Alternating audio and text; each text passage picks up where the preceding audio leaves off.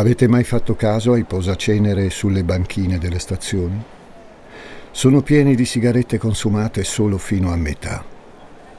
Il treno sta per partire, eppure c'è chi non riesce a negarsi il piacere di quel vizio, anche se per pochi istanti. Li vedo in Garibaldi o in centrale, i viaggiatori in ritardo carichi di borse e i ferrovieri che approfittano di una breve pausa qualche tiro col fiato già in affanno e poi via di corsa verso la prossima meta.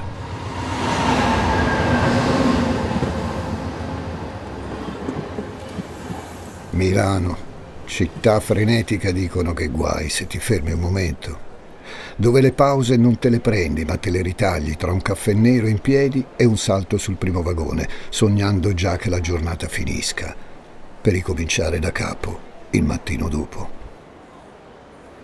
Miei cari amici, quante storie potrebbero raccontare le banchine della stazione centrale, quante inquietudini e speranze diverse trattenute in seno, aspirate ed espulse nello spazio di pochi minuti e poi ridotte a un cumulo informe dentro un posacenere. Il cuore gonfio come una discarica, un lavoro che ti uccide lentamente, ferite che non si rimargineranno. Lo cantano i Radiohead nel 1997, dando voce alle frustrazioni di un'intera generazione stanca di alimentare una società che controlla e omologa ogni cosa. I treni vanno e vengono, sempre agli stessi orari, vite umane regolate da lettere e numeri che scorrono e cambiano sul tabellone. Tutte quelle frustrazioni la stazione le conserva segretamente nel proprio cuore pulsante. E arriva il giorno che presenta il conto. Sono Francesco Migliaccio. Benvenuti a un nuovo episodio di Demoni Urbani.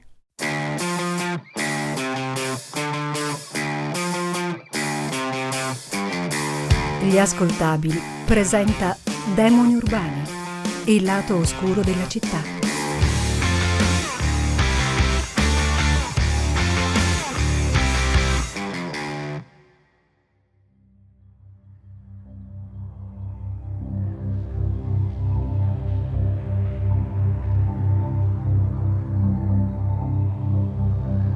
Di Francesca ricorda il profumo, sfacciato come lei l'armeggiare sul balcone, la sua carne tremolante sotto di lui mentre facevano l'amore, il cactus nel salotto e quel brutto soprammobile sul frigo, loro due seduti in cucina, lui che fa zapping distratto, lei che con l'indice raccoglie le briciole sulla tovaglia.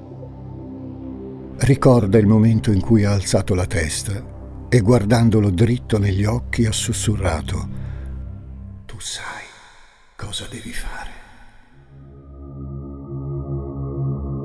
Infine, di Francesca. Ricorda la schiena ricurva sul divano e il cranio fracassato che impregna di sangue i cuscini nuovi. Ci sono volte invece in cui Gaspare non ricorda affatto. Non ricorda ad esempio perché lo hanno rinchiuso in una cella non ha fatto nulla di male. Non ricorda l'ultima volta che ha visto sua madre, se era a casa sua o forse già dietro queste sbarre. E qual era poi casa sua? C'è mai stato un posto chiamato casa? Stringe il lenzuolo attorno al metallo. Qualcuno un giorno gli ha insegnato come fare tutti i tipi di nodi. Infila dentro la testa e si abbandona.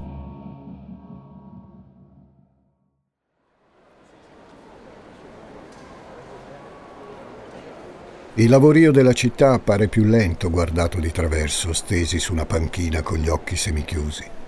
Gaspare Zinnanti si lascia cullare dal fischio dei treni che stridono sui binari. Non è difficile concedersi una pausa quando non si ha nulla da mettere in pausa. La stazione centrale è dove Gaspare passa la maggior parte del suo tempo. Ne conosce ogni angolo, dalla galleria al piano terra a tutte le scalinate, poi il parcheggio delle navette per l'aeroporto e quello dei taxi. Ha fatto anche in tempo a vedere il Museo delle Cere. Quando si avvicina la gente che passa e attacca a parlare di primo acchitto, stanno ad ascoltarlo, perché è educato nei modi e ha un viso che ispira fiducia. Probabilmente pensano che voglia chiedere indicazioni stradali o dove sia la linea gialla, cose così. E solo dopo che lo respingono. Accanto ai turisti e ai pendolari in giacca, cravatta e cellulare che si infilano in metropolitana, ci sono anche quelli come lui, anime che vagano senza meta, come sospese tra la vita e la morte, che sotto quelle altissime arcate hanno trovato il loro limbo personale. Nel 1997 Milano è anche loro, che non hanno un lavoro, o una famiglia, o un mutuo, e si ritrovano ai margini della società, stesi su una panchina della stazione a osservare di sbieco altre esistenze che sfrecciano sui vagoni.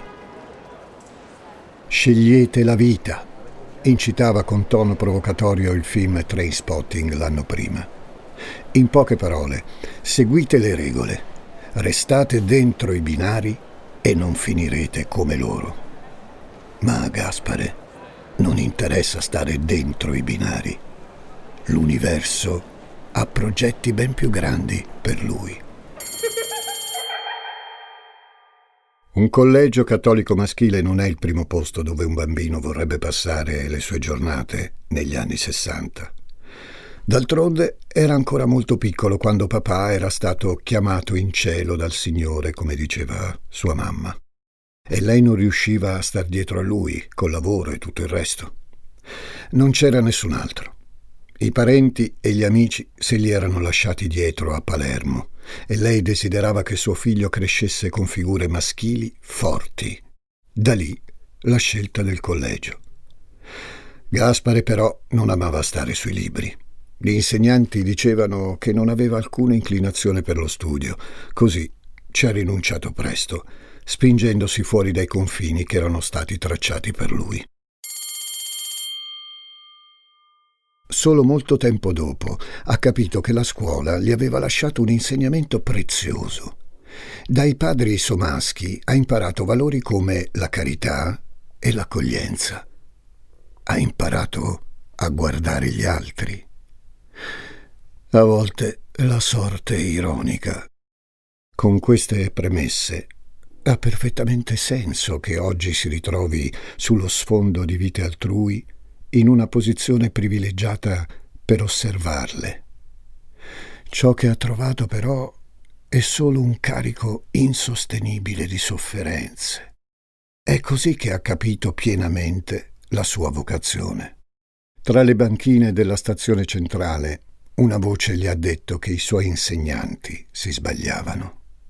Ci sono tanti tipi di inclinazioni alla conoscenza e non per forza prevedono i libri. Lui è nato per vedere dentro le persone e liberarle dalle loro sofferenze.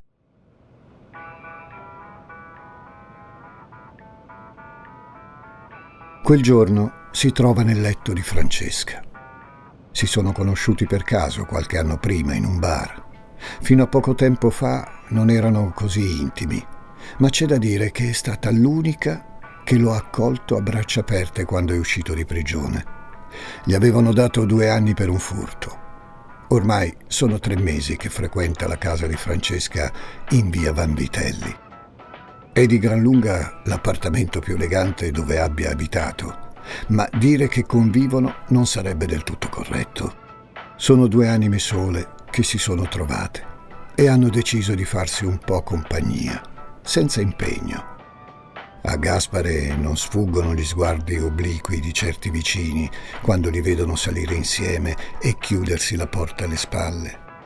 Lui ancora giovane e di bell'aspetto, lei quasi vent'anni di più, con quel suo fare esuberante che non la fa passare inosservata. Ma a Francesca non importa. Gaspare osserva il profilo morbido della sua amante sotto le lenzuola non ne è mai stato davvero attratto. Francesca non lo sa, o forse sì, ma comunque sia, di nuovo non le importa. Questo dà un po' fastidio a Gaspare.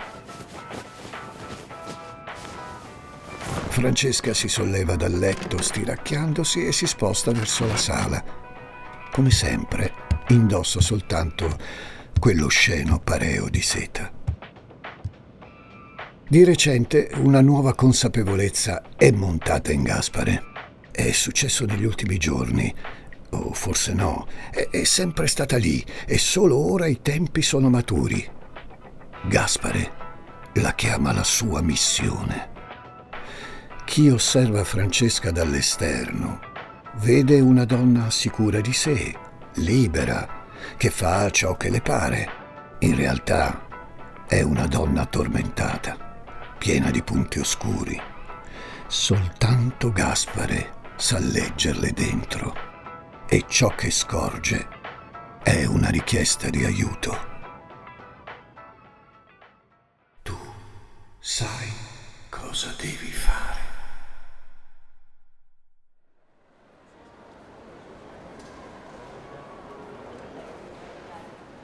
A Milano Gaspare Zinnanti ci è arrivato talmente piccolo che è come se fosse sempre stato qui. C'è stato anche un momento in cui l'ha lasciata, ma poi vi è tornato, come tutti. Perché nel corso degli anni con questa città ha imparato a parlarci, ha scoperto che ha un cuore grande e accogliente, che non è affatto distratta come qualcuno la racconta. Ascolta e assimila ogni cosa per questo sono così affini. Tempo fa credeva che Milano gli fosse nemica, perché non riusciva a tenersi un lavoro o si trovava a vendere il proprio corpo nei bagni di qualche stazione, o perché i buchi nelle braccia erano sempre di più dei soldi in tasca e comunque mai abbastanza. Un giorno si è presentato alla porta della comunità Exodus, quella di Don Mazzi, Gliel'ha segnalata qualche conoscente perché aveva deciso di ripulirsi. Voleva ritrovare il controllo. Due volte ci ha provato, due volte ha fallito. All'apparenza oggi non è cambiato nulla. Ora però sa qual è il suo scopo nel mondo. Lui è il salvatore di anime. Se ne sta in piedi in mezzo a Piazza Duca d'Aosta Guarda le persone che entrano ed escono dalla stazione e per un attimo chiude gli occhi e allarga le braccia. Se solo si fermassero un momento a vedere la sofferenza che si portano dietro. Ma non importa, se ne farà carico lui, li salverà tutti. Gaspare Cerchi di non divagare, per favore. Ci stava parlando di Francesca. Diceva che quel giorno lei le ha detto tu sai cosa devi fare e che per lei sono state come parole rivelatrici. Che cosa ha fatto, quindi? Avviene così, d'improvviso. Francesca è in sala rivolta verso il divano col suo pareo ondeggiante. Alle sue spalle Gaspare stringe un martello che ha recuperato dalla cassetta degli attrezzi. Le si avvicina lentamente perché non lo sente arrivare. Lei intanto gli urla una qualche battuta credendolo ancora in camera.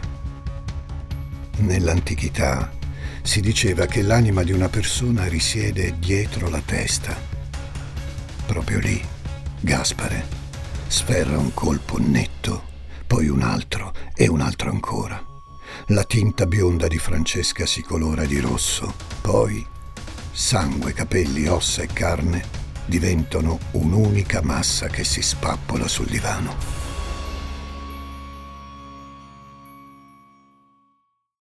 Francesca è morta. Gaspare osserva la propria mano che regge il martello. L'arma del delitto o lo strumento di Dio. Non può credere di averlo fatto davvero. Francesca è morta. Ha ucciso una persona ha salvato una persona. Sente il cervello andare in tilt, come ogni tanto gli capita. Si china sul corpo di Francesca e piange lacrime calde.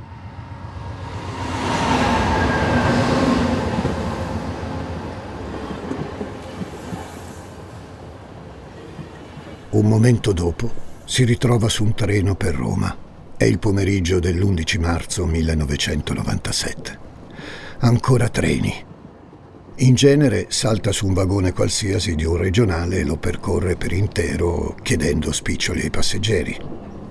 Quando gli riesce, ruba uno zaino o una borsetta. Altre volte invece prende la metro e si fa da capolinea a capolinea per avere un posto caldo dove dormire. Ma come c'è finito qui? Questo non è un regionale né un vagone qualsiasi. Questo treno lo ha scelto. O forse era un'altra persona che lo ha scelto per lui. Quando era ragazzo sua madre gli diceva sempre che doveva prendere in mano la sua vita.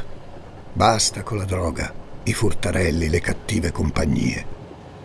Ha trovato un lavoro serio, si è sposato è andato a vivere a Torino.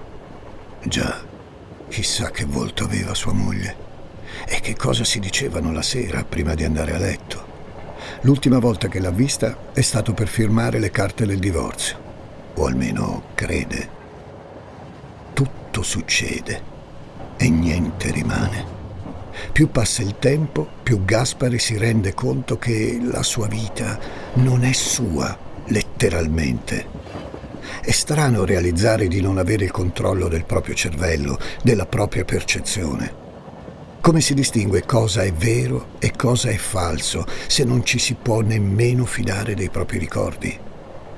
Ad esempio, che cosa ha fatto ieri? Dove si trovava un mese fa? È proprio lui, seduto su quel treno? Ha davvero fracassato il cranio di Francesca? Il tempo di arrivare a Roma e la mente di Gaspare ha già viaggiato altrove. Non era la fuga il suo piano, non è così che deve andare. Il suo posto non è questo. Dunque, Gaspare, siamo arrivati al 12 marzo. Lei arriva a Roma e si rende conto che non vuole stare lì. Quindi sale su un treno che la riporta a Milano. Poi, cosa è successo?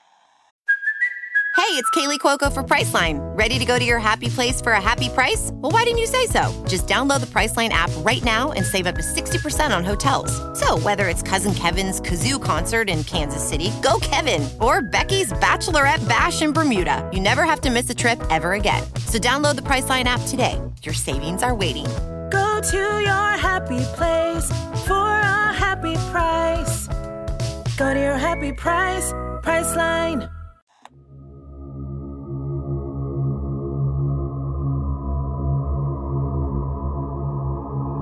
Viale Monza. Gaspare seduto su una panca di legno che cigola a ogni minimo movimento. Davanti a lui, al di là di un tavolino lurido e zeppo di carte, c'è un volto amico. È suo padre. No, un momento, non è suo padre. Per un attimo, il cervello va di nuovo in tilt. Suo padre è morto quando era molto piccolo. Questo che ha di fronte si chiama Alvaro. È stato entusiasta di ricevere la sua chiamata. Glielo si legge negli occhi.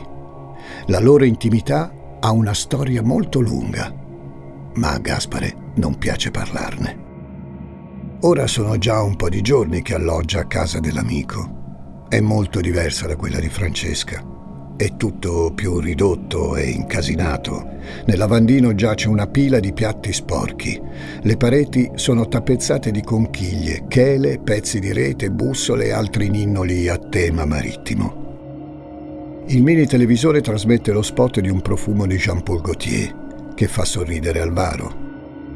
Dice che quando era giovane lui sarebbe stato impensabile rappresentare marinai come modelli, un po' femminei, depilati e tutto il resto.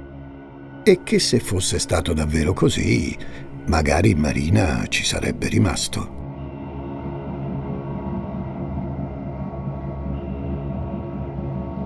Alvaro viene ucciso in tuta e pantofole mentre compila la schedina del Totocalcio.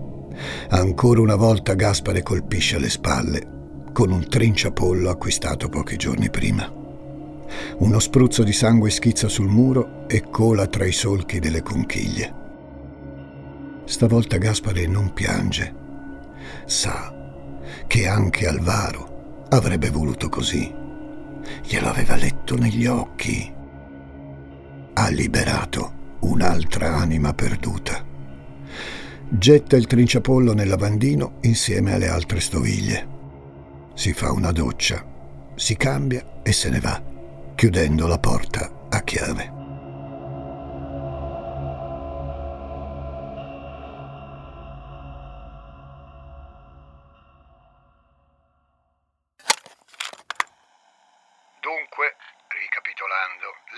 Ucciso Francesca l'11 marzo, poi è andato a Roma, poi è tornato a Milano e il 21 marzo ha ucciso Alvaro.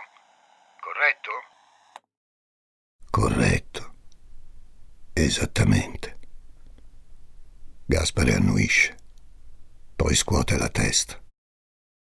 No, aspettate, no, non è andata così. C'è dell'altro. Prima era successo qualcos'altro. È il 13 marzo 1997. Sono le nove e mezza di mattina. In metropolitana, Gaspare Zinnanti scende rampe di scale che sembrano interminabili. La linea gialla a Milano è quella più in profondità, eppure è la più luminosa. La fermata è Sondrio, direzione Duomo per cambiare prendere la linea rossa e raggiungere casa di Alvaro. Lo stannazzare della folla sulla banchina è insopportabile. D'improvviso, in mezzo alla gente, Gaspare si sente soffocare. Cerca di sgomitare per trovare spazio. Gli manca l'aria, sta per morire e se lo sente. Di nuovo una voce gli parla. Deve fare qualcosa per portare avanti la sua missione prima che sia troppo tardi. Vede in lontananza le luci del treno in arrivo e lo raggiunge una folata d'aria. C'è una donna davanti a lui. Anche lei gli parla nella testa. Anche lei gli chiede di essere salvata. È la tua missione. Salvami, Gaspare. Liberami da questo dolore. Con tutta la forza che è in corpo, Gaspare allunga le braccia e la spinge sui binari. Poi scappa via.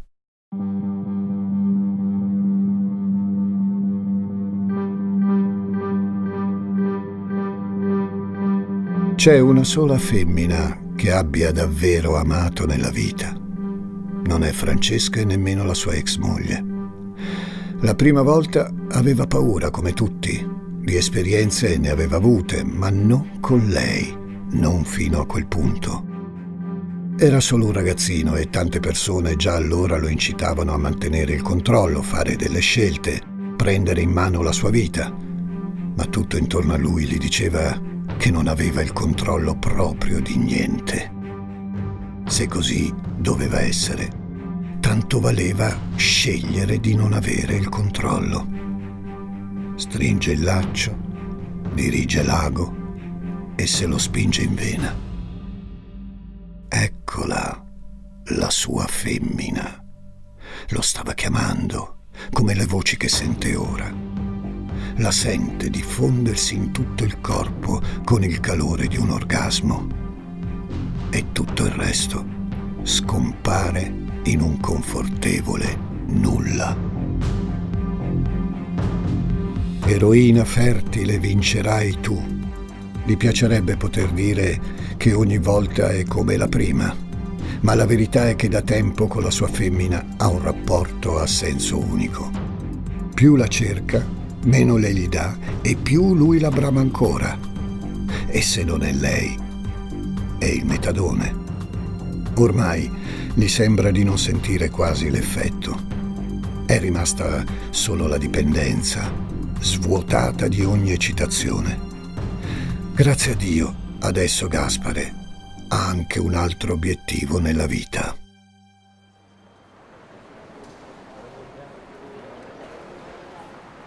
Tra gli sbandati che bazzicano la stazione centrale, ormai ci si conosce tutti, almeno di vista. Ci si dividono le zone e a volte ci si dà anche una mano. Sono i generici drogati dei titoli dei giornale. Nel 97 ancora lo spauracchio numero uno del cittadino metropolitano medio. In alcune zone di Milano non si contano le siringhe usate gettate a terra o infilzate nei tronchi degli alberi. Lo sanno bene i bambini di questi anni, che si sentono raccomandare dalle mamme di non toccarle assolutamente.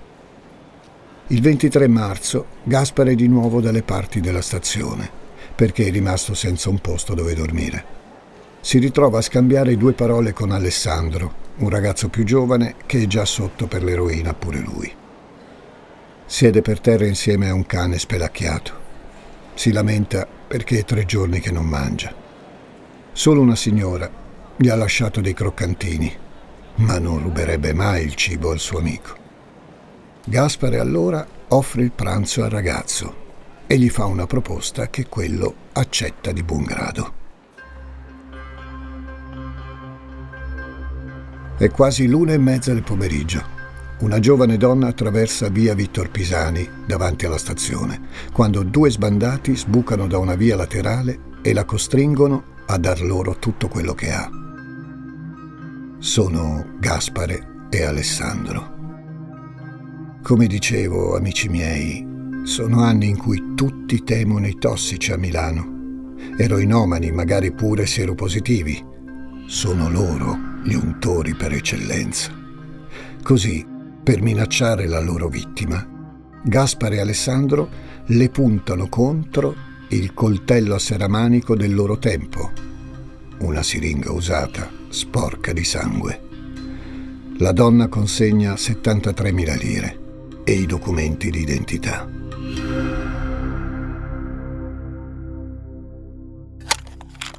Bene, bene, da qui conosciamo la storia. La signorina è una giornalista e ha riconosciuto il suo volto come principale sospettato degli omicidi di Francesca Coelli e Alvaro Calvi. Per sua sfortuna aveva anche un cellulare, quindi ha dato l'allarme immediatamente. Però se lo poteva anche aspettare, no? Al termine dell'interrogatorio, finalmente gli agenti si prendono un momento per osservare meglio lo Zinnanti. I giornali lo hanno già soprannominato il biondino magrolino, perché ha un viso quasi angelico e un fisico asciutto, per non dire secco. E si scusa con loro per la puzza che emana. Non cambia abiti da sei giorni. È incredibile pensare che quest'uomo dall'aria gentile e innocua sia l'artefice di delitti così violenti.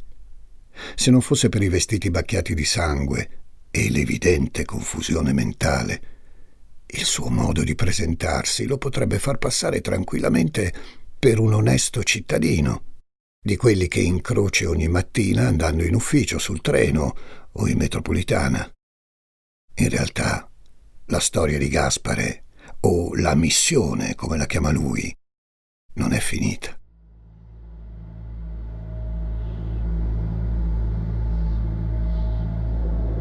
Dopo l'episodio agghiacciante della metropolitana, nel suo consueto delirio di parole, rivela alle agenti che c'è un'altra vittima. Si chiama Vincenzo ed è un vecchio amico. Quella sera, su indicazione di Gaspare, i poliziotti raggiungono via Sibari, nella periferia sud di Milano. Questa volta non si tratta di un appartamento. Con le torce si fanno strada tra le stanze di un casermone abbandonato un'ex fabbrica chimica che ora è un rifugio per senza tetto e immigrati clandestini. Lì trovano il povero Vincenzo. È un omone sulla quarantina, disteso a pancia in giù sopra un materasso lercio gettato in un angolo. Metà della testa non esiste più.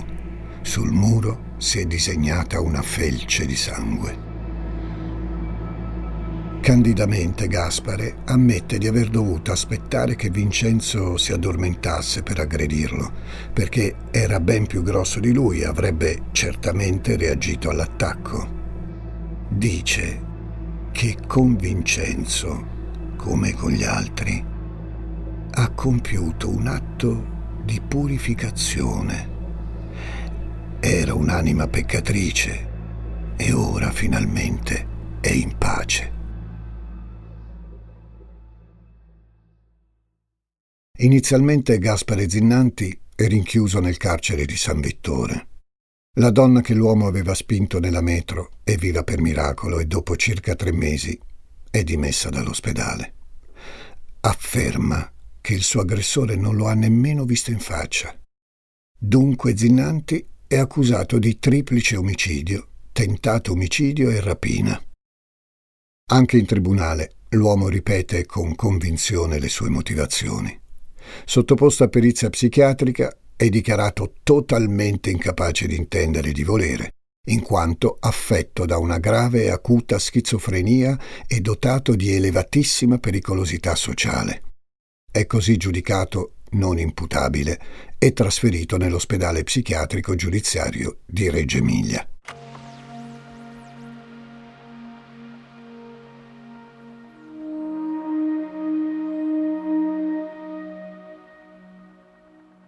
È da una cella di quell'ospedale che un giorno del 2001 ripensa per un'ultima volta alla missione di cui è stato investito e a come nessuno sembra averlo mai compreso, nemmeno ora, dopo quattro anni.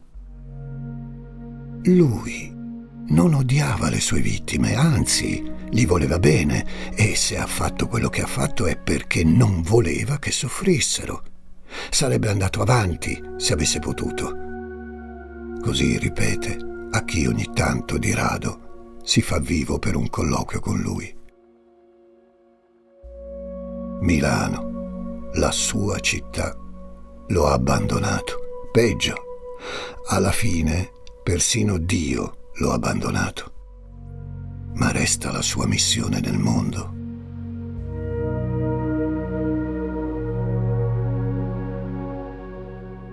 Mentre annoda il lenzuolo attorno alle sbarre, pensa che la vita è fondamentalmente triste.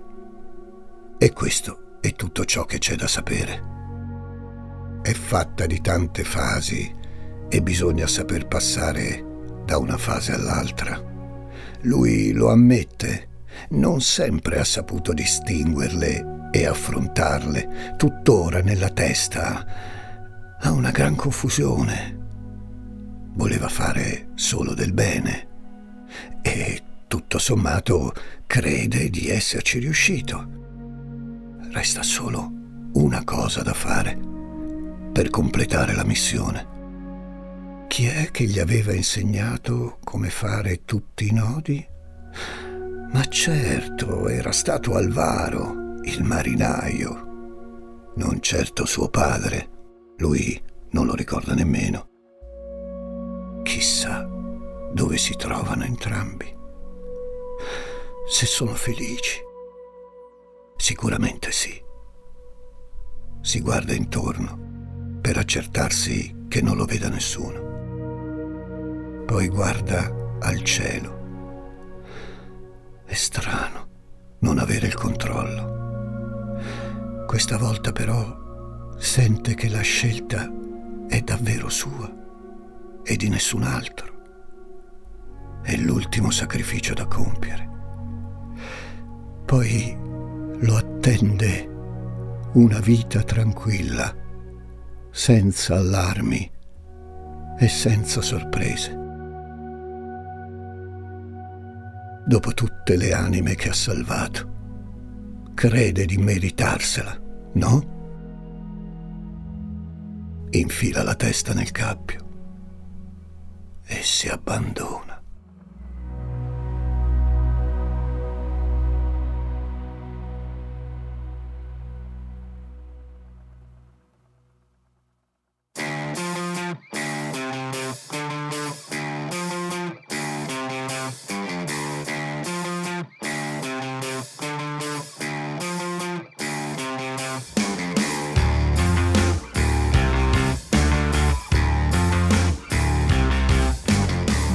Urbani è una serie originale degli ascoltabili a cura di Gianluca Chinnici e Giuseppe Paternò Rattusa, condotta da Francesco Migliaccio. Questa puntata è stata scritta da Maria Triberti. Editing e sound design di Francesco Campeotto e Alessandro Levrini. Prodotto da Giacomo Zito e Ilaria Villani in esclusiva per Spotify.